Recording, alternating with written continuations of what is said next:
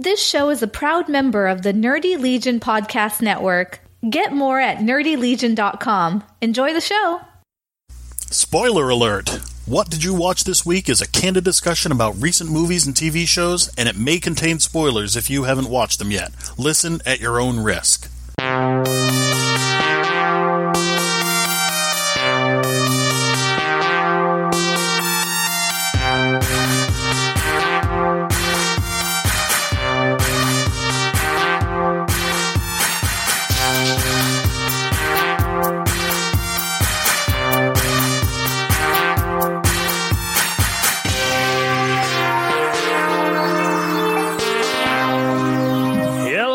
Welcome to episode number 376. What did you watch this week? My name is Mike. And I'm John. Yeah. Time to talk about some shows and stuff and whatnot. Yep. Um, so, do you watch a lot of stuff? Uh, three movies, though two of them were rewatches for me, and uh, four TV shows. I watched um, uh, two two TV shows, three TV shows technically, and I watched two new movies and two three old movies, I guess. I also watched the Game Awards on Friday night, and it was a farce. Uh, usually, I'm very excited about the Game Awards. This year, it did not go well, but Didn't they announce at the Game Awards some news about a TV show that we both enjoyed? uh, yes, that Twisted Metal is getting a second season, which that was one of the highlights. Um, Yep. fucking great. I, I'm glad that Anthony Mackie came out to present and said, by the way, uh, yeah, that was that was just awesome. But yeah, it was it was not a a great show overall. They last year they had had somebody who had a speech that went over eight minutes long, and they had to kind of play him off stage. So this year they took the opposite tact, and people would get up there to say their acceptance speech, and they were played off within 30 seconds. So most of them didn't get a chance to properly thank people. Um, and they didn't make any mention whatsoever of the everything that's going on in the industry right now with these studios laying people off left, right, and center, shutting down. Um, it, it's basically a shit show, and they were like, "No, we're just here to celebrate and look pretty in our costumes." So, yeah, I was not impressed. Okay. I watched some football games. Oh yeah, I watch a couple games every week usually. I was pretty surprised Thursday night when the uh, the Patriots won. I thought for sure they were going to lose. But then they won uh, they won though, yeah. And then I, you know I watched the wrestling and all the wrestling. the wrestling. I love the wrestling. You know, Yeah, you do. I went to the wrestling Saturday night. Nice little independent show up in uh, Brewer. It was a nice, uh, terrible drive. Why was it terrible?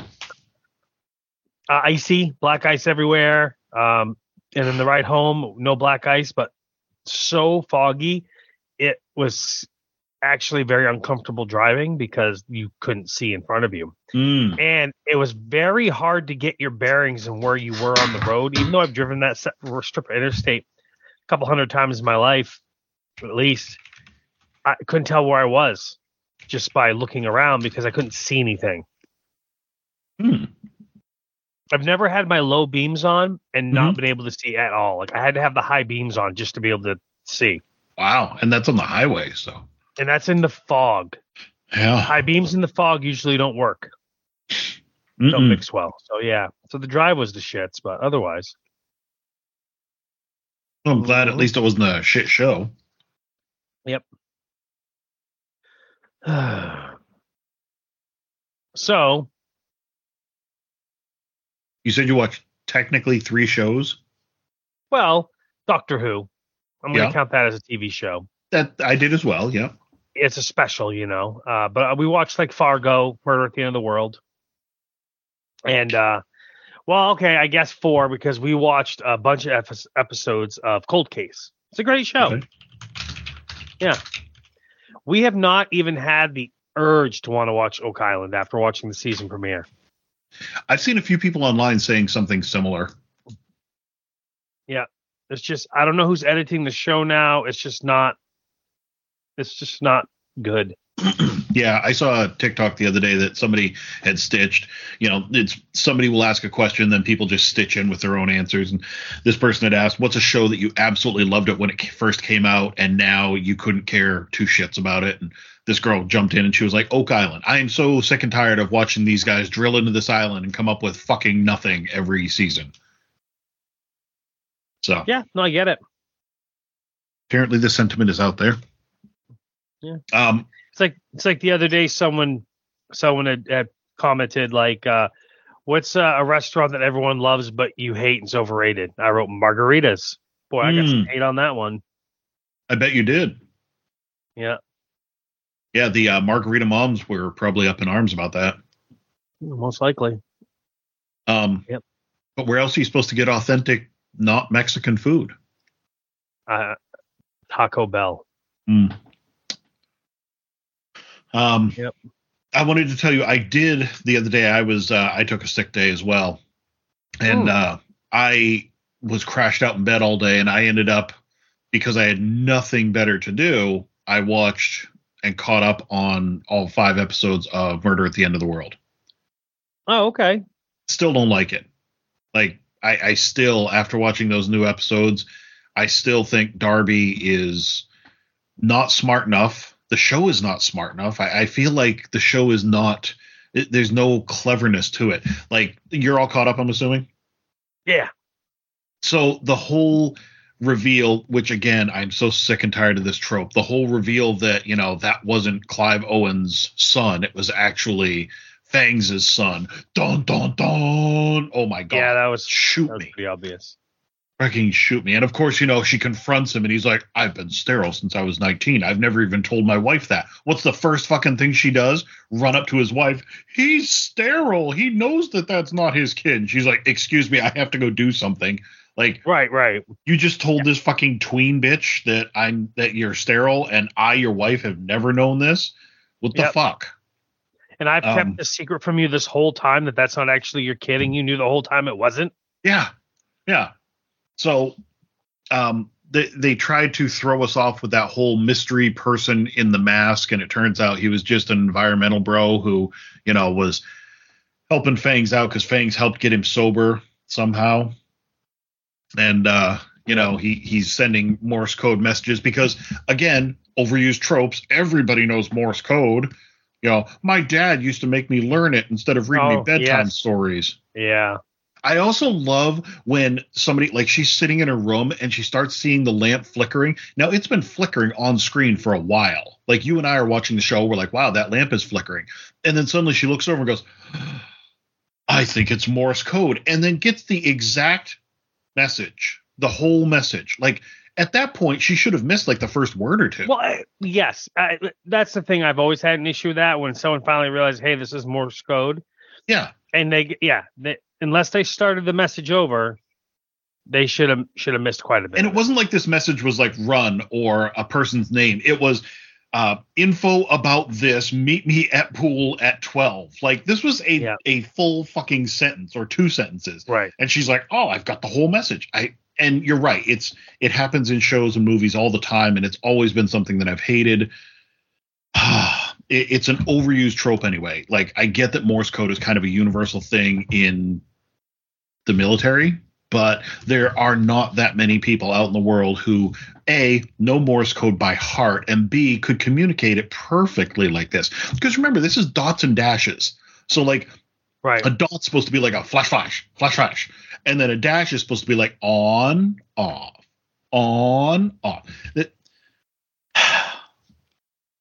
big pet peeve of mine. But anyway yeah the so far and then we keep going back to these flashbacks of them like solving their cold cases and and figuring out that you know this woman had silver earrings and they were actually a gift from this person who had a silver ring. And this this pin just finally said oh it might be this guy because this was the first victim. And i don't know.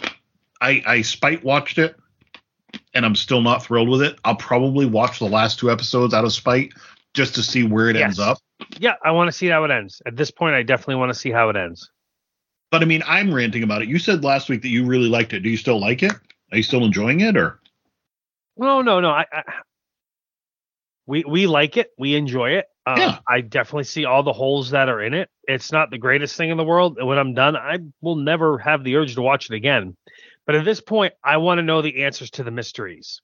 yeah, You know, yeah, like the like I think it was might have been the first or second ep- beginning of the second episode, but when Darby and Bill are down in the basement and they discover like the body, and then the door opens up and the guy has the gun. Obviously, they don't get killed, but we don't know what happened there. right. I'm intrigued enough. I want to know what happened there, still don't know what happened there. Yeah. Yeah. or who has the gun, or whatever. So Also, Yeah, in that definitely- scene, by the way, those were the flimsiest fucking stairs in the world. yeah, when they yeah, I I, I question the uh the. I made the comment of like, boy, they just managed to walk down those, huh? But then Kate did point out, but yeah, and they broke on them Yeah. while they were walking down them. So yeah. Like, how did the person put them up and then get back up there and be like, oh, that just has to like look good enough for now. right, forever, so they don't find the body. Yep. yeah, no, it's not a cinematic cinematic cinematic masterpiece by any means, but like I said, I'm I'm enjoying it. Uh, let's see. Did you watch Quantum Leap this week? Uh, no, nope. Which trial episode? Think about it. Nope, did not even think about it. Like it wasn't even on my radar to see if we had a new episode. For some reason, in my mind, it was not on. Okay. I won't So say anything other than which trial. That's what I'll say. Perfect. Good episode. Let's see. I finished up Scavenger's Reign. We watched the last four episodes. Um, Yeah, how did you did it finish as strong as it started for you? It did. Um, this is definitely a beautiful, you know, the artwork, the world design is beautiful. Um, definitely the first few episodes are rough because it's one of those stories that they literally just throw you into it. Like you've Yeah. got these different people living on this planet and you have no idea why. And you're expected to just pick right up like there were 10 episodes before this that you never saw. So Oh, interesting. but they will tell it through flashbacks. They will tell it through you'll piece it together. And by the end you're like you know everything and you're invested. Um it's beautifully done. But again this is a this is an animated thing. It's like an Aeon Flux or or um studio ghibli type thing. Very much a lot of violence um a lot of I don't want to say a lot of bloodshed, but there is a lot of creep factor to it. Everything on this planet is unique. Everything is alive. Everything is weird. Um, some of the stuff that goes on, you're just like, what the fuck am I looking at? But I think that's part of the reason that it's so good is because you see a lot of like you and I are Star Wars fans or Firefly or Star. Trek. Yeah. And when you see strange new worlds in Star Trek, or you see a different planet on um, Star Wars, it pretty much looks Earthish in some way. You know, there, there's not a lot. You might see like, oh, that looks like a cat, but it's not really a cat, or you know, you see like a dewback or something like that. But this, like, this whole world is a character, and there's just fucking there's insanity that goes on in this place. Somebody spent more time building this world than they did flashing out the actual human characters because the world is more a it's more what this is about than the actual people. And that's part of what made it so awesome. So definitely a hard sell on Scavenger's Reign. Uh, again, they're 25 minute episodes. They're on HBO Max. Um, yeah,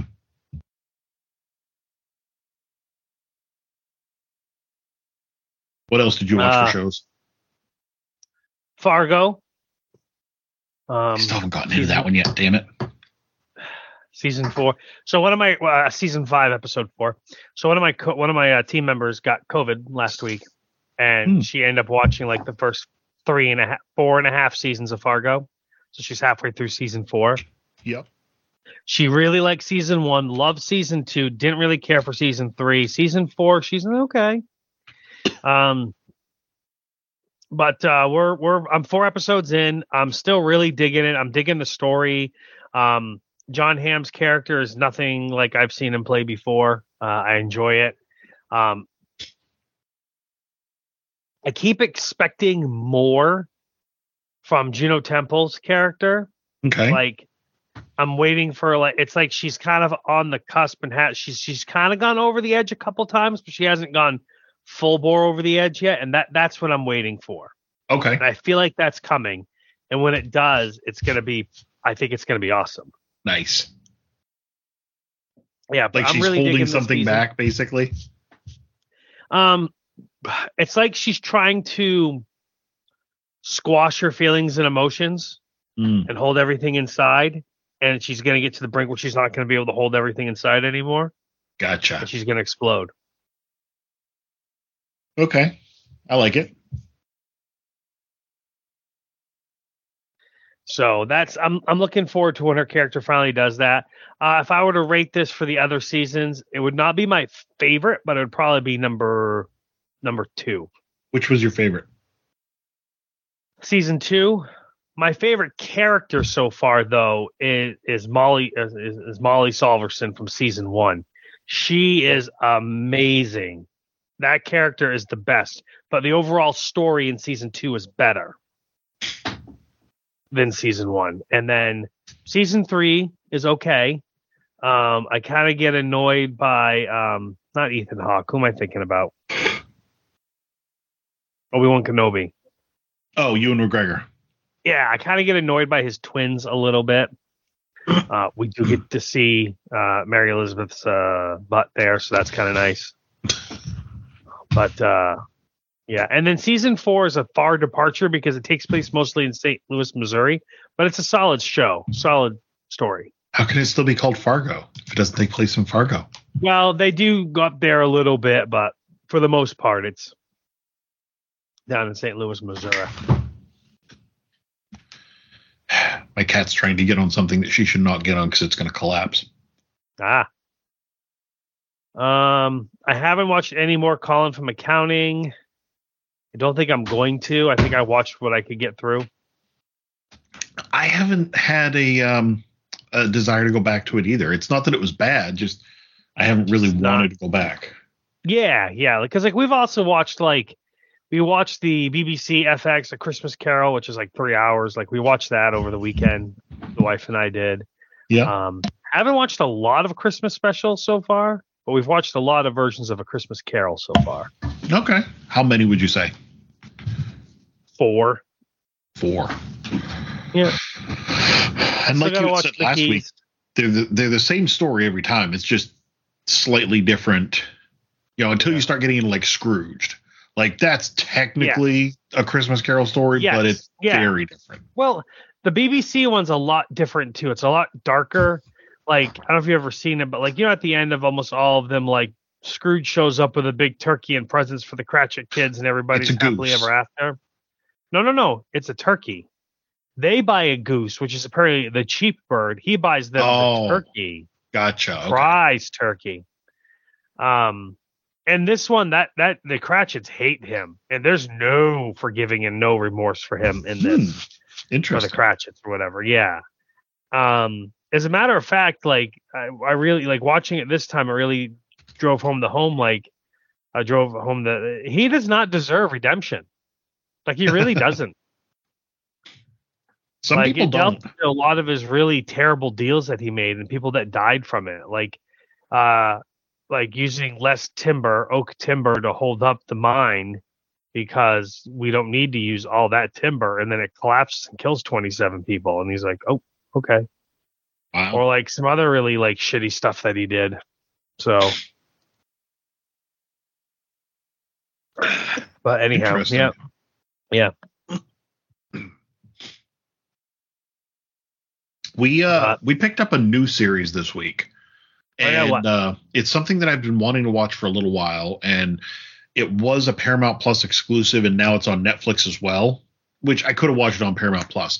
Uh, it's called School Spirits, and this is the one where I have seen the commercials for that, and I thought about starting it, but then I was like, "Ah, I don't want to deal with teen drama. So Peyton List is dead. Um, Yes. right from the get go. Like when we first open on her, they're having a memorial, uh, not a memorial at the school. They're talking to the students and they're saying, you know, we're going to have search parties out there. We're going to find her. Like she is missing. They, you very quickly find out in the first episode that the only clue that they have is that there is some of her blood is down in the boiler room, like splattered up on pipes but nobody nobody knows where she is. But her ghost is here at the school, and there's other ghosts at the school, and she's trying to solve her murder. Um, I believe there's eight episodes in the first season. I don't even know if there's another season yet because I don't want to look ahead and see. Um, Yep. It's fucking great.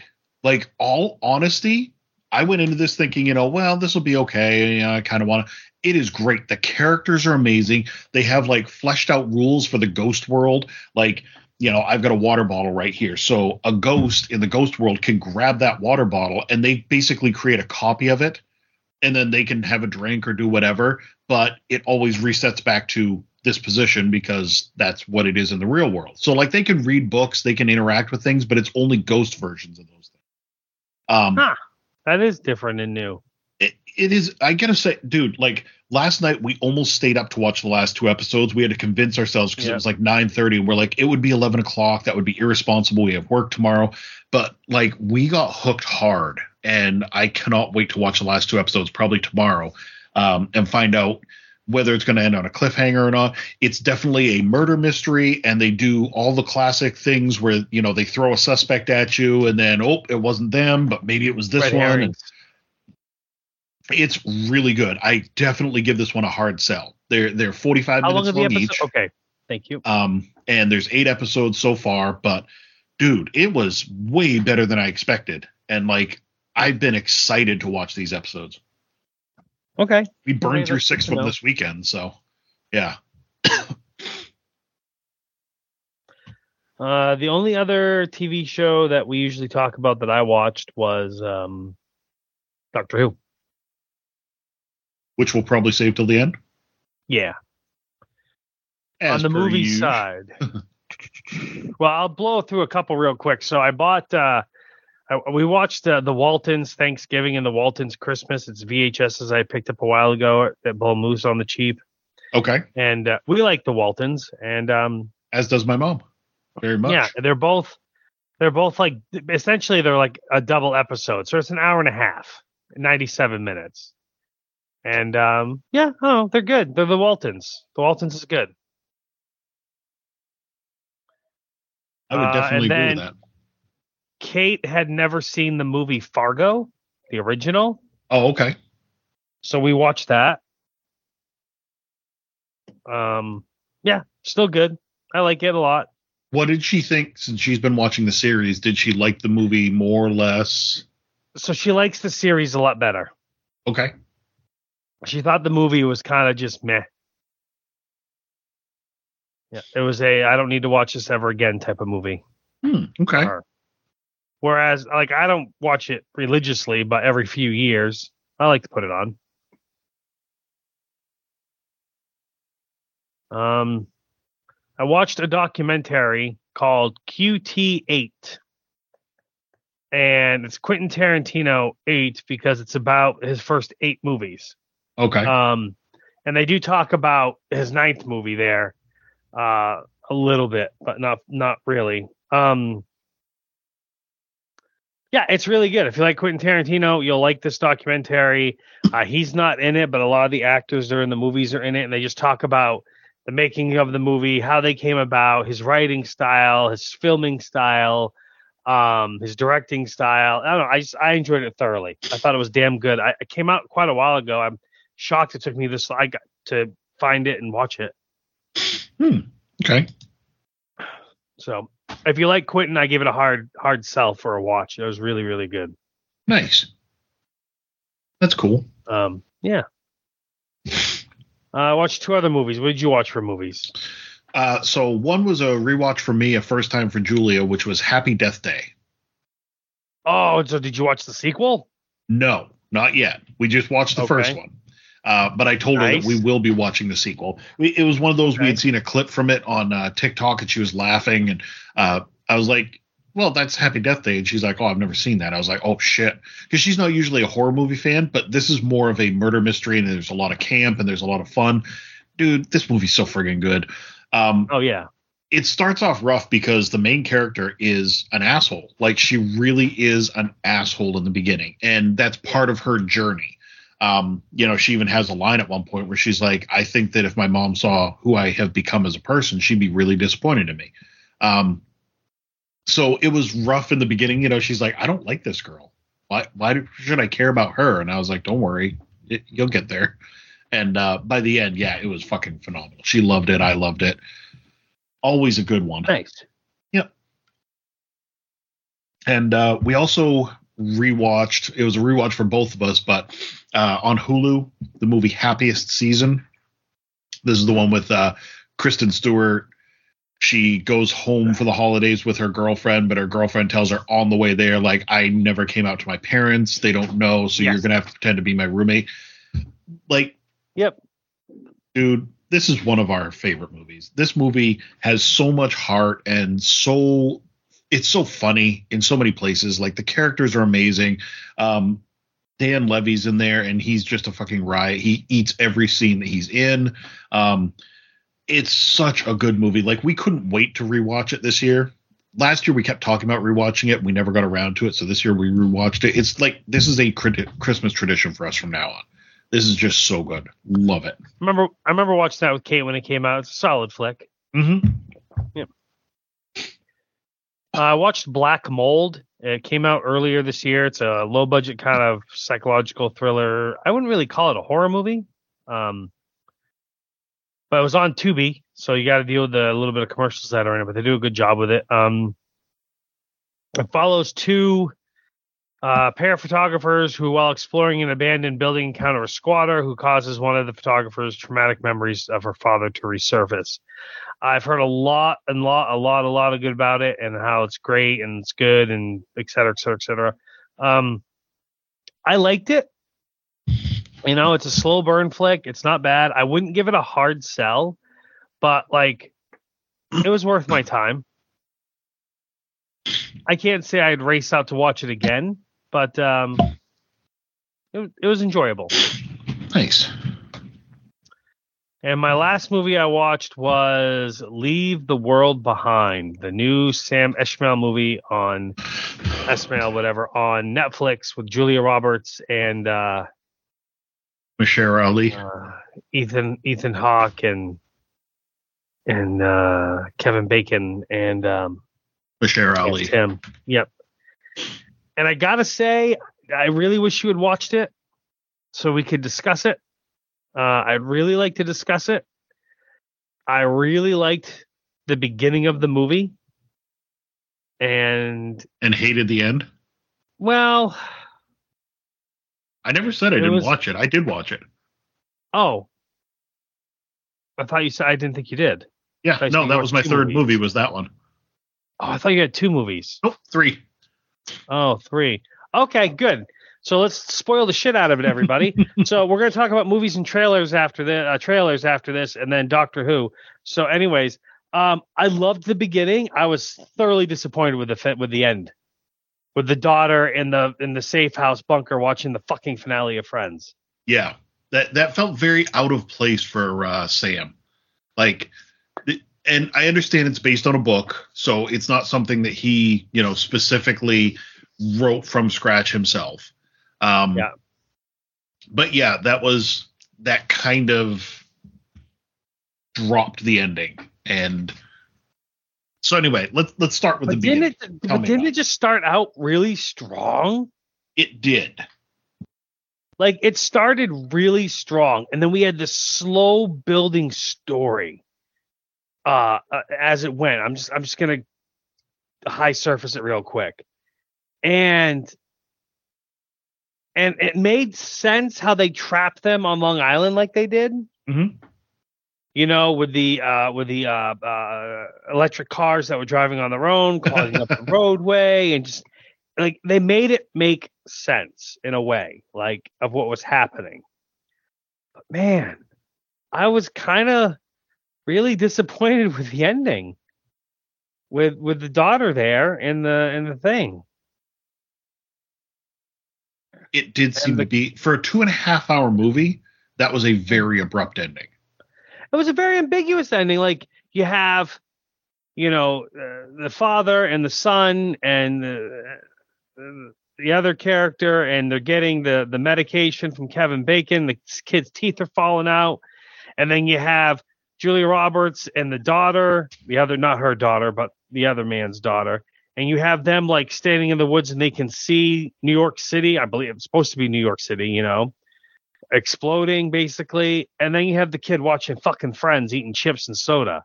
Mhm. Like it was just a it was just it was just a little weird. I think part of what they were doing there was, if I can be so bold as to try to put my artistic cap on, is they were trying to, you know, show the juxtaposition of how, like, you know, you've got these people who are doing whatever they can to save this kid's life. You know, they're trying to save this one kid when the world is falling to shit.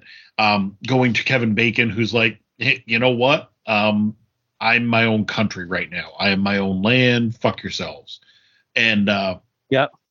then you've got, you know, the the two women there watching the world burn, watching the city blow up. And then you've got the kid who's like, all I care about in this world is my media. I'm consuming this. This is all that I care about. And I think that's supposed to be some kind of a testimonial to the way that a lot of people are in America right now. You know, the world is burning, things are going to shit, everything's fucking up. And we're all sitting here like, nope, what I care about is watching this show or watching this movie or playing this game or whatever. Um, I still didn't like it from a narrative perspective because there's no resolution. You know, it just Yep. it just fucking it's a Sopranos. It's a cut to black. She plugs it in, you hear Oh. the theme song, and fucking credits roll. So there's no resolution for anybody. You don't even know if the pills that like why did he have pills in a pill bottle that would treat radiation poisoning? Yeah, I don't I don't know. And how did he get radiation poisoning from a tick? So my theory on that, because that seemed weird too. My theory on that is they were they were like, oh, it must be Lyme disease. I think the radiation accelerated the Lyme disease Sure. Okay. because they were saying that that. everyone was getting bombarded by the radioactive blasts from the you know the scare tactics, whatever.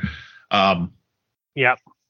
I watched a creator on TikTok before this. She's big in movies and shows and stuff like that. She's always reviewing stuff. She's got some good views, some that I really don't agree with. I didn't agree with her on this one. She really hated this movie because she said that it never fully took a stand on anything, like that it basically just put a bunch of ideas out there but never really buckled down on any one of them and, and took a stand and said, you know, this is this. It was just more like, oh, the world's shit. Um, she was also saying how, you know, the the military tactic that Kevin Bacon was talking about, where they basically let the country implode on itself, um, you know, that's been going on for years. That's been going on for decades. The U.S. does that all the time to small countries. You know, you go in, you destabilize it a little bit, let them eat themselves alive, and then come in and sweep it Yep. up the mess. I definitely took this that it wasn't like they were like, oh, maybe all of our enemies got together to fight us. Not necessarily. I, I think this. no, I didn't. I didn't take it as that. I took that as like what they said, which is somebody launched this initial uh, hacker attack on Mhm. our defense systems. Okay, and then after that, all they did was sit back and watch our watch us destroy ourselves. Yeah. Yeah. That's the, how I took from that. the flyers that rained down in the different parts of the country, you know, that were written in Cyrillic or Korean or Korean, Aramaic yeah. or whatever, you know, were Yeah. false flags. They they were an internal thing, whether it was done by the government to be like, Yep. we're going to blame this on outside people because we can't control it, or if it was the hacker group to be like, let's sow some more discontent.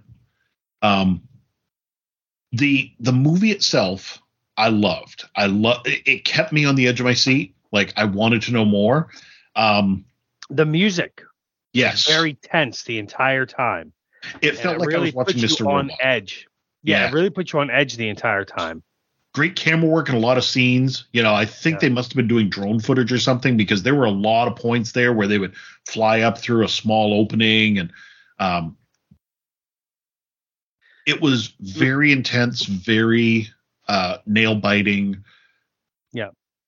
But yeah, the ending was just too Yeah, I enjoyed everything but the ending. There's an amazing quote at the beginning of the movie that I had to write down because I fucking love it. It's uh Julia Roberts' character. I think you know what it is. yes, go for it. well, when I couldn't fall back asleep this morning, I came over here and to watch the sunrise, and all I saw were these people starting their day with such tenacity such such verve, all in an effort to to make something of themselves, make something out of the world. And I felt so lucky to be part of that. But then I remembered what the world ac- is actually like, and I came to a more accurate realization. I fucking hate people. Yep. I uh, I I can really relate to that. I can too. I sure can. Now, here's something fun for you. Yeah. At one point in the movie, Julia Roberts has a laptop and she goes to get on it to look at stuff. Did you notice that on the back of the laptop was the E Corp logo? Yes. So I did a little digging and looked it up, Okay. and there are several things in here that were nods to Mr. Robot. Oh, oh really? Yep. So apparently, on one of the nightstands, I'd have to go back and look at this, but on one of the nightstands in the bedroom is a book called Beach Towel that Irving wrote.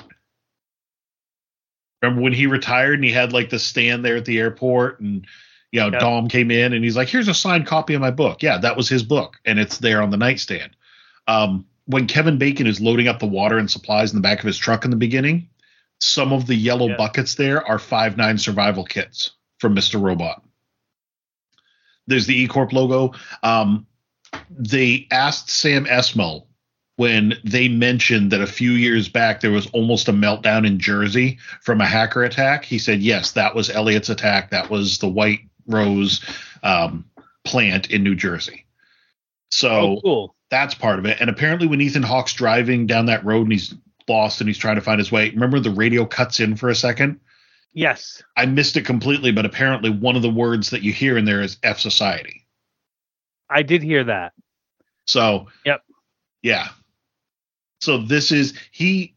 Sam Esmail, when they asked him to confirm that, he said that he considers all of his stuff, Homecoming, this, Mr. Robot, and there was something else that he named, uh, as all part of one connected world. So that I really liked. And this is so this is something I was telling Julia this, and she pointed it out, and she's like, you know, that means that there's a whole layer to this movie that people who never watched Mr. Robot would miss out on. And I don't think that it diminishes the movie. But for those of us who watched Mr. Robot, who love Mr. Robot, I think that it adds more to the movie because I think that it adds a whole different layer in there because you know what Elliot did, you know what White Rose did, you know what this world is capable of. So when they're talking about hacking our defense grid and stuff like that, was this another Elliot thing? Was this part of the Dark Army? Like when uh when I mean, it Mahershala Ali, yeah, when Mahershala Ali is talking about his um his very powerful connection, my first thought was Philip Price, but Philip Price died back in you know but there were a lot of philip prices out there. There were a lot of people as part of the deus group until they got exposed doxed and lost all their money. So all of this could be predicated on what happened to mr robot. Loved it. Yeah, which is cool as hell. I'm there for that. i am so there for that All so right. yeah i gotta scroll back up here and figure out what we've I was just going back to check the date myself. All right, so the fourth Halo series, we did that one. Cruel Intentions cast, oh, True Detective. this All right, I think we here we go. I found where we're at. okay I sent you the trailer to ISS, the International Space Station. It's a pretty cool sure did. concept, I think. yeah yeah You don't you don't think so? No, it I it's a cool concept, but I just feel like for me, the idea of being stuck in space on a space station for whatever reason is played out. Yeah. Like it's played out and it gets me a little claustrophobic thinking about it. Okay, sure. I get what you're saying, but in this case, it's the US and the Russians happy to be together and then they can see on Earth some bombs going off, so they go back to their separate sides. And essentially, nuclear war is broken out, and they're like, "You need to take control of the space station." Yep. So, yeah. You sent me Carol and the End of the World. It's a weird concept. It's an animated show where the world is ending and everyone's just basically doing whatever they want, but there are people like Carol, the main character, who they just want to go to work. They just want to live their life like normal. I don't know if it's because she's unimaginative or if it's because it's what's comfortable for her, but you know, everybody else is like, "Oh, we can do what we want." She's like, "No, I just want to get back to normal for now." Knowing that the world is ending. Yeah, it did seem a little odd. Uh, Justice League Crisis on Infinite Earths Part 1. We've seen the story a million times before. Still looks cool. Yep. Yeah. Yeah, it does. It does look cool. I, I doubt I'll watch it, though. No, I, I'm probably not going to either. Uh, it looks like uh, Kevin Smith is making a new Jay and Silent Bob movie. Mm-hmm. Sure is. If it's as good as Clerks 3, I'm here for it. If it's as bad as Jay and Silent Bob reboot, I'm not here for it. Correct. Uh, you sent me the trailer, or us the trailer for The Brothers Sun on Netflix out January 4th, and I am excited about it. This looks really good. Yeah, it looks like a. I mean, Michelle Yeoh's in it. It's a really cool looking like action adventure fighting type series. They're like a crime syndicate, a Chinese crime syndicate family, the Green Jade or something like that, and um, a rival gang is trying to take them out and take their their spot. Technically, But the the cat the catch here is that it's got kind of like a, a fish out of water thing, like a I'm thinking CIA with The Rock and Kevin Hart. You know, basically sure, yes, There's two sons. One of them is running the family business with his mom. He's fucking kick ass. You know, he's a ninja essentially. And then there's the other son who they never told him about the family business. They're trying to shelter him. And so he's just a schlub. And Yeah. the rival gang finds out about that and they're like, oh, that's our target. So looks fucking cool as shit. yeah, yeah. It does. It looks really badass. I'm pretty excited about it. Uh, you sent the trailer to Good Grief. Woof. Yeah. Dan Levy. Basically about a- um, go ahead. Well, his husband dies and he just can't deal with it. Yeah. Yeah. It's it's a good grief, not a bad grief. Uh, Rebel Moon's coming out December 21st at 7 p.m. Pacific, Yeah. 10 p.m. Eastern. So here's the thing I- with I Rebel don't- Moon. I, I'm going to watch it. Yep. You know, Snyder's already said, hey, it's a big cliffhanger of an ending because the sequel comes out in four months. Yep. But, um, I mean, I am going to watch it at some point. You and anybody who listens to this show know that I do not have a lot of love for Zack Snyder. I do not either. Um, he's had some okay stuff, but for the most part, it's not just that his stuff kind of sucks. It's also that he's been a real shit person. You know, he shit on fanboys, he shit on fandoms. He he's said that he's above it all. I just I'm not a big fan of the guy. And when they're hailing this thing over and over again as Zack Snyder's Star Wars, like this is his version, and not like oh it's going to be in the in the written in the cosmos in the same scale as George Lucas's Star Wars was. No, they're saying it it's essentially a ripoff of Star Wars. And not a ripoff as in like he's trying to parody it like Spaceballs or something like that, but there's laser swords and there's magical forces and you know, he's even gone so far as to say that it's his version of Star Wars, what he would have liked to see. So I'm definitely going to watch this. Absolutely. Because it's going to be part of the zeitgeist and people are going to be talking about it and I'm going to want to be in on it and I'm going to want to know what's going on. But I don't have a lot of hope for this. And I don't think that I'm going to be like, yeah, I'm turned around. I'm Team Zack Snyder now. maybe I will be. Yeah, I mean, he had some good early movies. You know, his the remake of Dawn of the Dead, 300, Watchmen, Sucker Punch. I still think Man of Steel is a great flick, but I thought you Yeah, hated get Sucker exa- Punch. I like Sucker Punch. Okay. I uh but yeah, I I I'm I'm gonna watch this movie. Yeah. That's what I because you're right. It's gonna be part. I'm gonna be part of the conversation about the movie. Yep. It's just like uh, Batman versus Superman: Dawn of Justice. I can't talk about it if I haven't seen it. Yep. And boy, didn't we rip on that. Holy crap. Boy, we did. Um, other side of the spectrum, Donald Glover, Mr. and Mrs. Smith. I I'm very excited for this. I actually wish it was a movie, not a series, though. But I'm pretty excited for this. Yeah, this looks amazing. And it's a different twist on the movie that had Brad Pitt and Angelina Jolie. Like, Mhm. it, it's not where they are spies and they don't know e- about each other and they end up getting contracts to kill each other. This is where Yeah. they are two people who are spies who are pretending to be married. Well, they actually get married so that it's a full cover and they're going on missions together as a married couple that doesn't want to be married to each other. It looks great. Yeah, it really does look really good.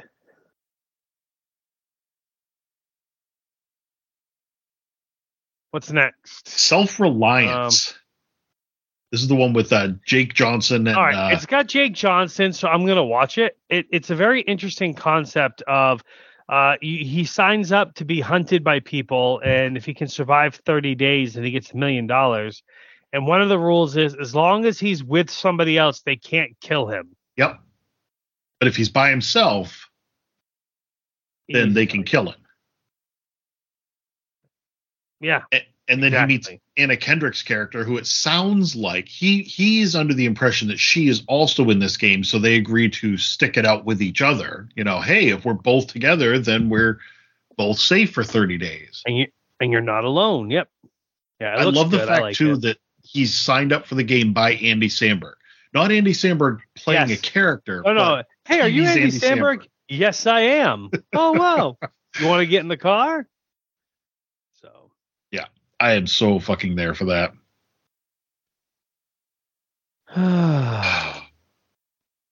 yeah. Um. Anthony Mackie, we already Trust. talked about. Oh yeah.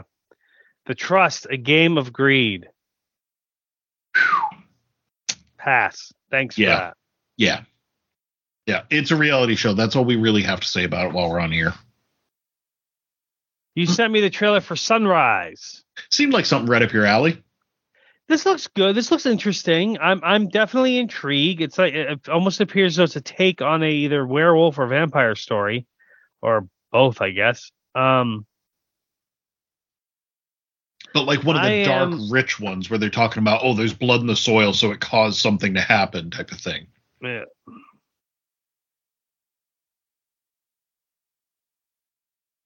Um, yes, yes, and there is some sort of vampirelic elements to it, perhaps even. I definitely think that was the impression that I got. Like when he asks one of the guys, he's like, "Do Yeah. you drink human blood?" And he's like, "Are you offering?" And he brings him in like a cup and dips his fingers in to. Yeah, I got the impression vampires, but I don't know. And it is called Sunrise, so Yeah, yeah. I don't know. It looks it looks pretty solid.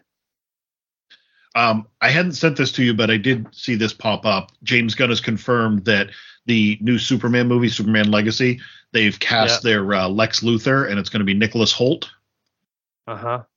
So I think that's awesome. Uh, watching him play, uh, we've seen him run the gamut now. Like he's played Hank McCoy, he's played R in Warm Bodies, he played the asshole in uh, The Menu, he's played Peter in The Great. Now we're going to see him as Lex Luthor. I think he is going to do a phenomenal Lex Luthor. The the guy, everything that I've seen him in, I've loved. So Yeah, I think he'll be good in it. my uh my buddy John, who I played D and D with, and then we usually send stuff back and forth to each other. He he's officially boycotting everything DC right now because Really? he he believes that James Gunn is destroying the DC universe and that Zack Snyder is the only hope. So I I love his passion, That's but I have to disagree. Yeah. Yeah, I watched um or more so I haven't watched Blue Beetle and I'm not sure I'm going to. Same. It keeps popping up on Max every time I open the app, and I'm just like, eh. It's not blowing me away. Me either.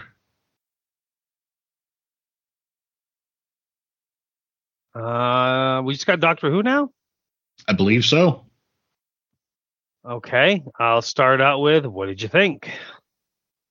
Um,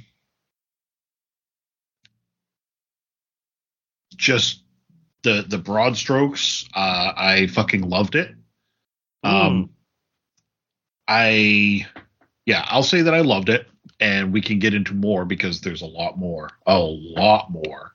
Um, I don't think that there was anything in here that I didn't like. No, no, I think I loved it all. What did you think? Uh I think that it was really good. no, I was I was a, a pretty enormous fan of it. Um my high my high uh overview, I guess is what I'll say, um, was that it was freaking fantastic. Yep. Uh, I got emotional a couple of times. Same. I'm I'm not sure how I feel about bi-generate. Okay. What what's your thoughts on that? Because you're gonna have, yeah, So I've been watching a lot of behind the scenes stuff on this. It's been showing up on my TikTok a lot.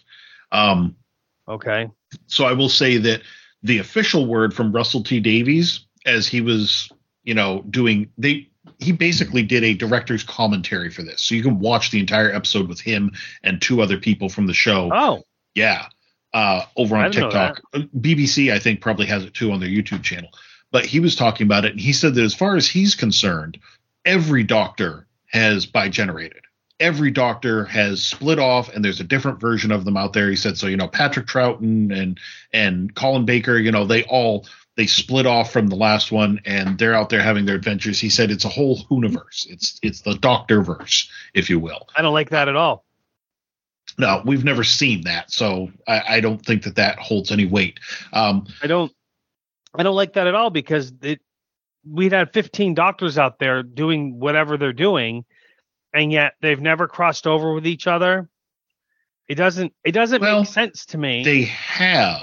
Well, they've had crossovers, yes, those special events, but like, like for instance, when the girl in the wheelchair in the first special saw David Tennant's doctor, she thought it was the tenth Doctor, didn't realize it was the fourteenth Doctor, but like.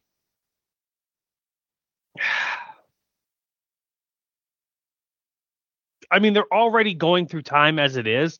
So, Yep. like, you have her who recognizes the different doctors, but doesn't know which ones, you know, doesn't know the order per se. Right.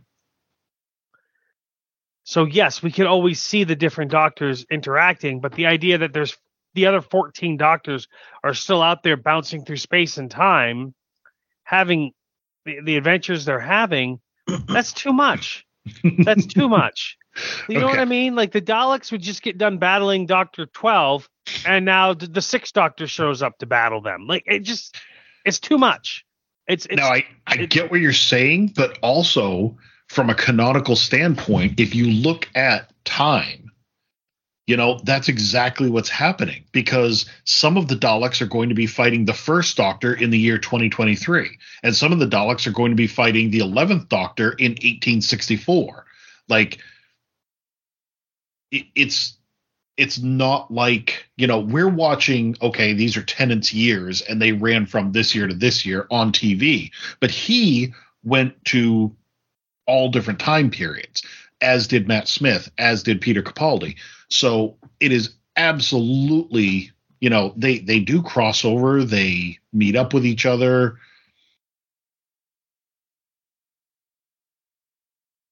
Yeah i don't think that it's that big of a stretch i think that the idea that they split off and there's like multiple versions of him running around there as individuals is more of a stretch i get what you're saying there like that you could have them all walk into the same room because they all existed in the same year at the same time.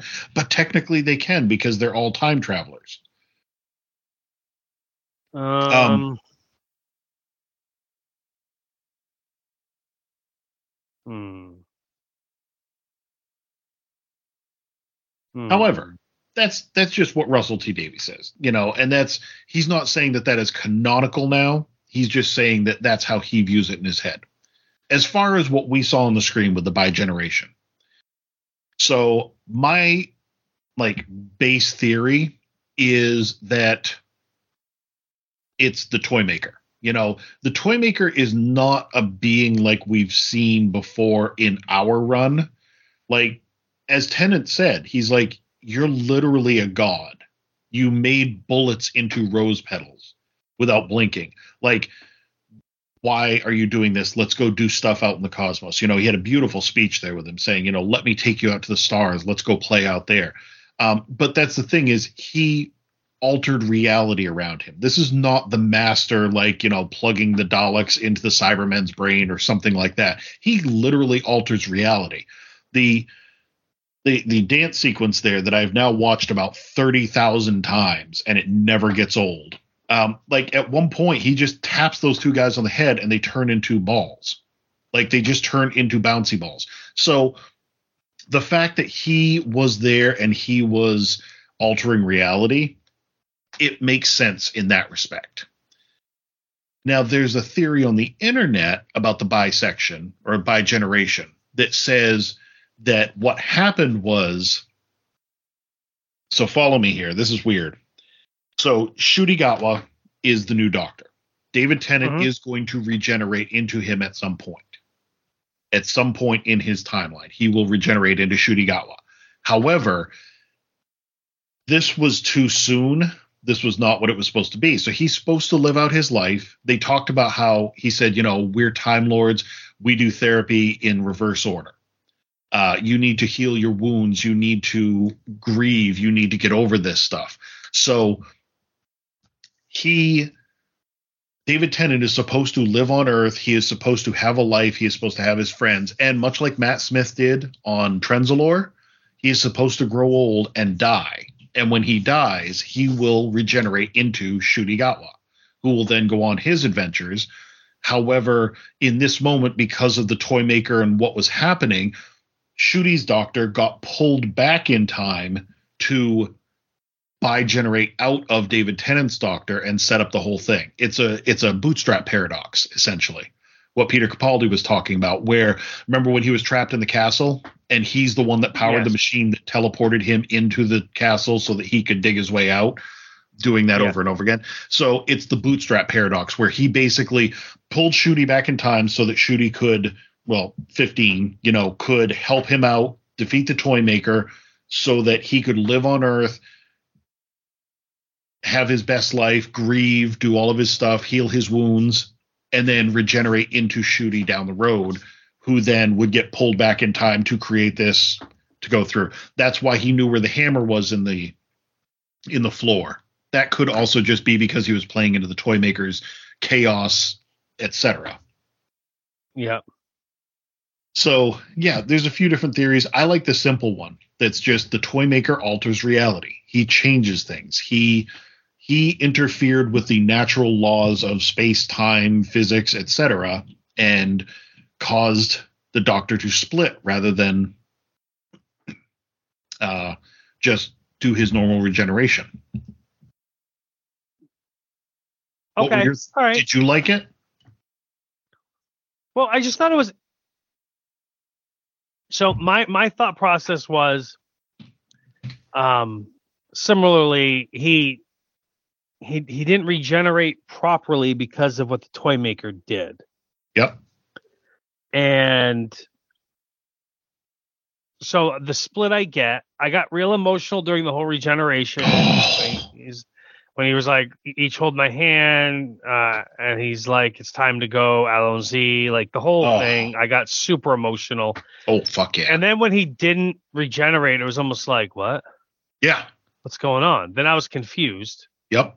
And then when they pulled them apart and the 15th Doctor didn't have pants on, I thought that was hilarious. Yeah. You know, um, but I liked it. I liked how they did it. I like that. See, David Tennant's my favorite Doctor of the new run. So the fact that he is kind of still around and he gets to retire Mhm. and live with his family, I think it's fantastic. And I don't need to see any more David Tennant stories, quite frankly. you will though, I'm sure. But I don't need to. Like I'm I'm happy with that ending. That is a satisfying ending to me. Yes. Yep. You know what I mean? And I like, all right, now we're gonna just watch the adventures of the new Doctor. I think I like the finality.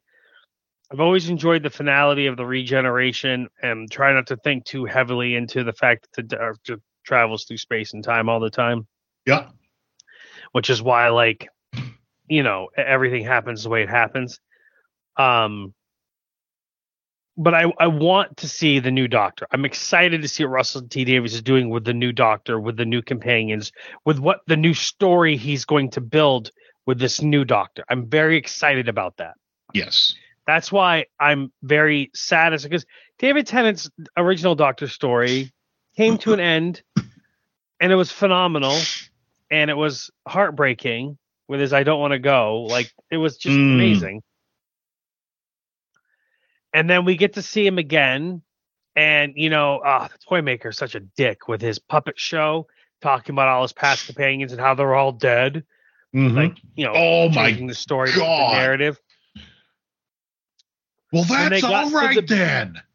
When they Oh. got to the, when they got Oh. to Bill, I was like, "No, don't you dare!" I literally, when Bill came down, I was like, "Oh, Mike's gonna lose his shit right here." I did, yeah, I did. She was killed by the Cybermen, but her consciousness lived on. Well, that's all right then. The way that he Yeah. just kept like firing it right back at him. Oh, Mhm. dude, that whole scene was so beautifully done. Like they Mhm. didn't need to have all of the flashbacks or anything like that, but No, it was it was brilliant. I just I like the way they did it. Um, so yeah, so like I'm satisfied with the story of him ha- hanging out with Donna and her husband and his niece Rose, and just taking him through, uh, uh, just taking him places in the in the TARDIS and, and enjoying their, and just him enjoying his his retirement, you know. And like you said, someday he will ge- regenerate or whatever into Yep. The fifteenth Doctor. So Yep. Um, I felt it was too short. Oh, it did feel short. Like I wanted more. I wanted so much more. You know, But that was just because I I was enjoying it so much. um, I thought it was interesting how they took like the original TV broadcast and they they somehow made it so that like this background laugh has been in it forever. Mm-hmm. And so when you heard it, everybody recognized it and it somehow was like, you know, a Pavlov's dog type trance thing. Yep. I thought that was pretty clever. Um, I love the commentary. I told Julia, like a lot of the problem that we were having in Chris Chibnall's run with J- Jodie Whittaker was that they would do things that were supposed to be poignant to now, but it felt like they were being preachy and they were hitting you over the head with it. Like the whole Yeah. um the the plastics thing there, you know, where they came to this planet because we had so many plastics and you know the ocean's filled with them and you've got these garbage islands and blah blah blah. It just felt Yeah. so preachy. Whereas this one, it was like the whole concept behind the toy maker's signal was that once everybody was online, you know, once they could all hear that, he would trigger it and they would all be right because they all wanted to win. And it's not that far from where we're at right now. Like everybody thinks they're right all the time. yeah, So- no, we're definitely not that far away from that. But it didn't feel overly preachy. You know, there was no like like uh, a very special episode message in there where they were like everybody needs to just take a moment and realize that somebody else might be right. No, it was just a commentary that everybody thinks they're right and then move on. Yep. Yep. Yeah. Yeah, I was okay with that. Yeah. Uh oh, what was it? Um, there's so much that happened. There was so much good, so much awesome. Um, I thought the three stories were good. I liked, you know, we, we brought him back. We brought back, you know, David Tennant's back as the doctor. You know, they fixed the Donna issue. Uh, we get a secondary story. Um, you know, uh, out in the edge of space. Uh, that story essentially he leads. Oh, what I did out there caused the toy maker to be brought back. What did you think about the toy maker? Ha- toy maker having the master trapped in his gold tooth. Loved it. A- and then at the end, when the toy maker gets defeated and his gold tooth is found lying on the ground, and a mysterious woman picks up the gold tooth. We assume woman. I mean, men can have painted fingernails. Um, Yeah. but most likely it's a woman. Uh, the the big bet right now is that it's Jinkx's character, the the uh, drag star, who has already been confirmed to be a villain this season. Um, Ah, okay. some people think it might be the Rani, especially where Mel was the uh, companion that was here at Unit. Um, it could. A few people thought that it was Kate picking it up, Kate Lethbridge Stewart, because she had red nail polish on, but she had already gone back into the building. Like, there's no way that it would be her picking it up. My money is on whoever Jinkx is going to be playing as a character. What's interesting though is I saw something that pointed out in the Last of the Time Lords when the Master was uh, defeated. We got a similar scene where somebody went and picked up his signet ring, and then that signet ring would later Yeah. on be, you know, used to bring him back, reconstitute him as the very unstable version. But yeah, um, that was interesting though. You bring that up because when they're having their little tete-a-tete with the cards and the toy maker shuffling his cards, there were a few key things that he said in there that were cool. He said, um, I made a bet with your god and turned him into a jack in the box or Yes. God in general. He said, I made a jigsaw puzzle out of your past, which could be alluding to the whole timeless child thing. Yeah. And the, and the toy maker saying, Ha, I'm the one that did that. I'm the one that fucked with everything and made your past all messed up. He said that he the master was dying and that he wanted one final game and put him in the gold tooth. And then he said that the one that he would not play with, the one that he would not take a challenge from, was the one who waits. And he said, I saw him and I turned around and went away. And David Tennant's like, Who's that? And he's like, That's somebody else's game. So there's something out Yes. there that Yeah. scared this omnipotent being enough that he was like, Nope, I'm walking away. So, you know, is that this version of Thanos or what? But something out there, the one who waits. That's all he said. Well, I'm not wishing for Christmas Day to be here quickly, but two weeks from today we get the uh, the the new special, the Christmas special with the new Doctor, his first full uh, solo adventure. Well, first adventure of his own type of thing. So, what did you think of what we did get to see? Because we got to see quite a bit of the new Doctor, Mm, the 15th Doctor. Yes, it wasn't just a brief cameo at the end or anything. We Right. got like a whole ball playing battle, deep conversations. Um, really got to see the 15th Doctor in action, and I I enjoyed it. I enjoyed the hell out of it. Like, Yeah. he brought sass, he brought empathy, he brought feeling, love. Like, he brought a lot to that character just in the little Hmm. bit of time that I saw him. Yeah, Yeah, no, it was uh Yeah, it's oh, I don't think we got his full costume. Nope. Uh so that'll be interesting to see when we finally do. But yeah, no, I I I, I thought his character was great. I'm excited to see how he meets his companion. I'm excited about the adventures he's going on. Um I liked his his speech, his cadence, how he talked. Yes. And Um, throwing in little bits that reminded me of his character in Sex Education, you know, when he was like, "Oh, honey, you need to heal," Yeah. you know. Yeah. Yep. Uh the charisma of the character. I'm I'm very excited. So I loved everything about it. Um shit, where was I going with that? Oh, I will say this. Um, I watched a video. You can look this up if you want because this is again another official one, but you don't have to.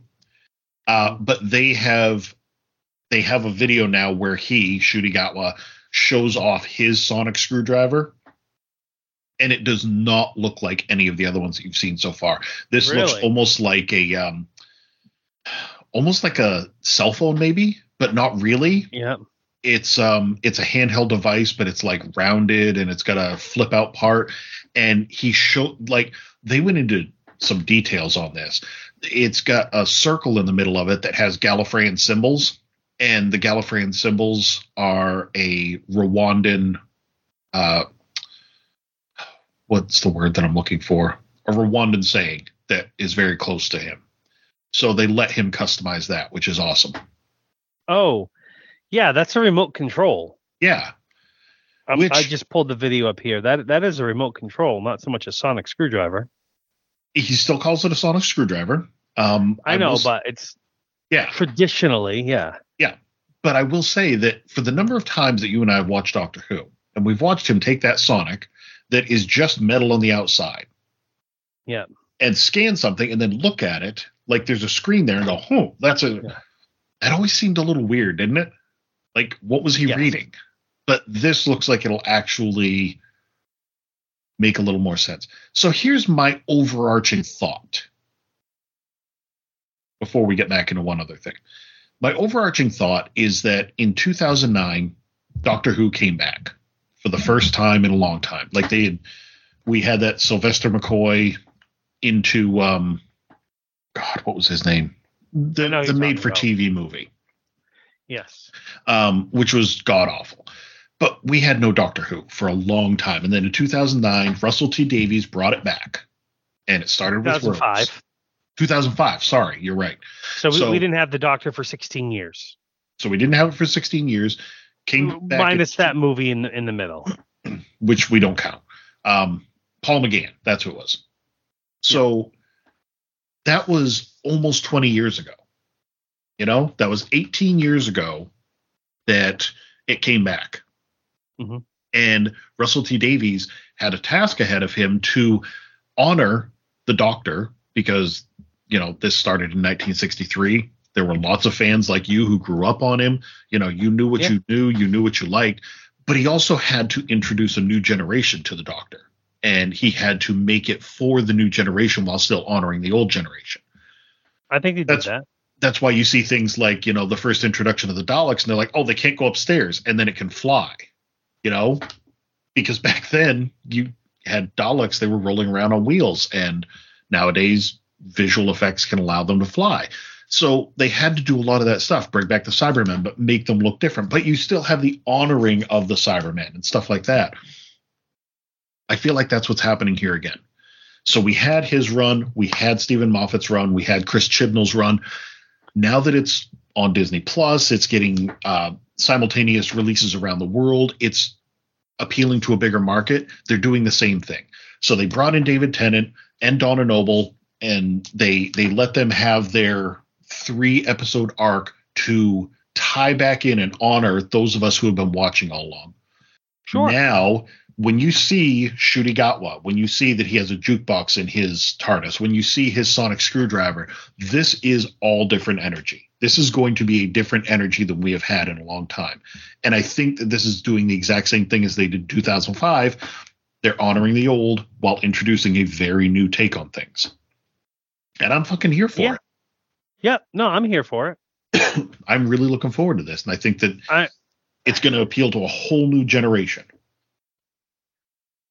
When I sit down and Doctor Who comes on and I hear the theme, I get jacked. I get pumped. I love this theme.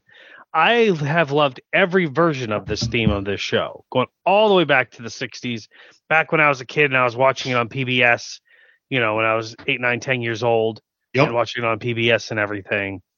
Um, that that was the appeal to me. I love the theme. I love the stories. I don't know. It just it it I, I was drawn to Doctor Who when I was a kid on its original run, at the end of its original run.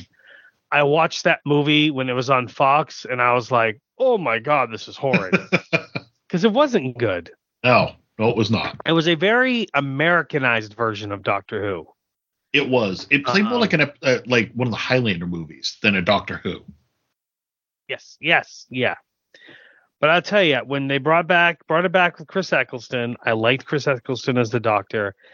Rose was a fabulous companion, but I really liked Chris Eccleston as the Doctor. David Tennant though was what really sucked me back in. Oh yeah. And that whole story. And I liked Matt Smith and Peter Capaldi was hit and miss with me. I liked Jodie Whittaker. I don't think she got a great finish, she quite did. frankly. It was uh, weak sauce, but I'm very excited to see where it goes from here. Like me too. Um, I I, I have faith in Russell T Davies. Yep. Uh, because he didn't lead me wrong the first go round. He was a showrunner, so I'm excited to see what he have has, what he's gonna do. Um, yeah, I I don't know. I just I'm a I'm a big fan of of uh, of Doctor Who. Have been for a very long time. I have a TARDIS tattoo for crying out loud, uh, incorporated into my space pinball machine.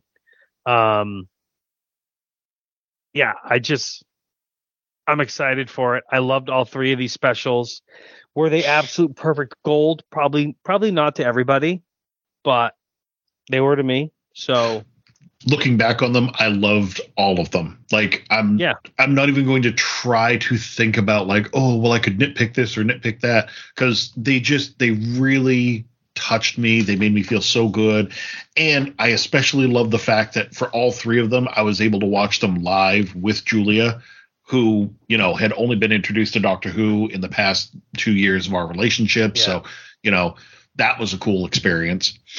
Um, my my wife has never really watched Doctor Who. She's not a sci-fi person. Yeah. She has watched it like sitting in the room with me if I'm watching it like this past Saturday because this past Saturday Wesley was gone. His grandmother's house. The big kids were their mother, and I gotta tell you something happened. And uh, so, at, like I'm like at 1:30, I want to watch Doctor Who. We watched a movie earlier in the day. We watched Fargo, uh, and uh, it got over at like 135 so i put doctor who on just a few minutes behind which i had no problems getting in because you would text me like could you get in there to disney plus Yep. um so she just sat in the in the in the house while she sat in the living room while i was watching it and during different moments she was looking over at me because i know she was trying to see if i was crying or, or get or getting teary-eyed and i could clearly see that um she just yelled yes i was uh, no, dude, no shame. I was too. But what's funny is her big reaction was like when the when the 15th Doctor came out, and she goes, "He doesn't have any pants on." Like she just thought that was hilarious because it was. Um, but yeah, no, I I I'm. You know, I know we're getting a special, but when are we gonna get the season? You know, They haven't said yet. so I imagine like I can picture them doing this special and then at the end saying the doctor will be back and then giving us a date. And I'm Yeah. guessing it's probably going to be mid to late 2024. I agree. I I think you're right. So So, dude, everything about this was great. Uh, that the whole scene in the theater with him doing the marionettes of all the companions, well, the companions after Donna, basically. yes, um, that haunted me. Um, listening to his little speech there about you know the master and God jigsaw puzzle, that just blew me away. Like that whole part in there was amazing, and it gave me shivers every time. But I think more than that, the most iconic thing, and I kind of hinted at it earlier, is that fucking dance sequence to the Spice Girls "Spice Up Your Life." yes, It is Yeah, was- literally all over my TikTok for you page, and I can't get enough of it. Um, I did see a behind the scenes where Neil Patrick was talking about that, and he actually had the audacity to say that he's like, yeah, it was this song that um, Americans don't know. Apparently, every British person knows, but no Americans know this song. And I'm like, excuse me, that's the fucking Spice Girls. Every fucking American knows that song. So he said that he had to put it on his wake up alarm every day for like 30 days so that he could learn it. And he was trying to memorize the words to it so that he could sing along with it. That was one of the most fun scenes that in recent Doctor Who history. Watching him fucking dance, sing, kick around, spinning the two women. I've rewatched that scene so many times, and Kate or her stunt double, whoever that was, took it like a champ. He spun her so Oh, hard into yeah. the wall, Yeah. she fucking slammed her head right into it and bounced onto the floor. Like Mel at least was out in the middle of the floor and kind of collapsed and was like, "Oh." Kate hit that wall so hard. I'd be surprised if the stuntman wasn't concussed. Yeah, I was uh, I was very surprised over um over that whole that whole dance number, that whole routine and everything, and then like you said at the end when he was flipping everybody around. It was so good. Like he's just dancing up there, kicking his arms, kicking his legs, and the the bullets are going off, and they're just coming out as rose petals, and then he's doing the little angel and the oh my god, Yeah, it was like just the so freaking good. It- oh, um, I will also say this: the Christmas special that's coming out has a full teaser, full trailer out there. I'm not watching it. I want to see this when it oh comes yeah, out. no, I know I have no that I'm gonna be in watching it. Yep, I've seen little clips and I'm like, no, I just I don't want to watch this. I'm I'm good. Agreed. well, I guess that's the show this week. Yeah, I would say so. So we're gonna record next week, and then we're gonna take a couple weeks off for the holidays because Christmas and and New Year's fall on the Mondays and Mondays. So and there's not a lot on, so we'll just take a couple weeks off and and be back. So next week we'll record the 18th, and then we'll record uh, cousin Will's birthday apparently January 8th. Nice. Yep. Yeah. And by then we may be we we don't know 100%, but we may be on a different network. Martin was talking Yeah. about possibly taking down the website and we'll see how that goes, but yeah, Mm-hmm. we'll still be around. Yeah, we'll still be around, just hosted someplace else. Yep. So anyhow, cool. Uh, I'm on the socials. I'm Superstar Mel. I'm the Quantum Geek G33K. That's the show. Talk to you later.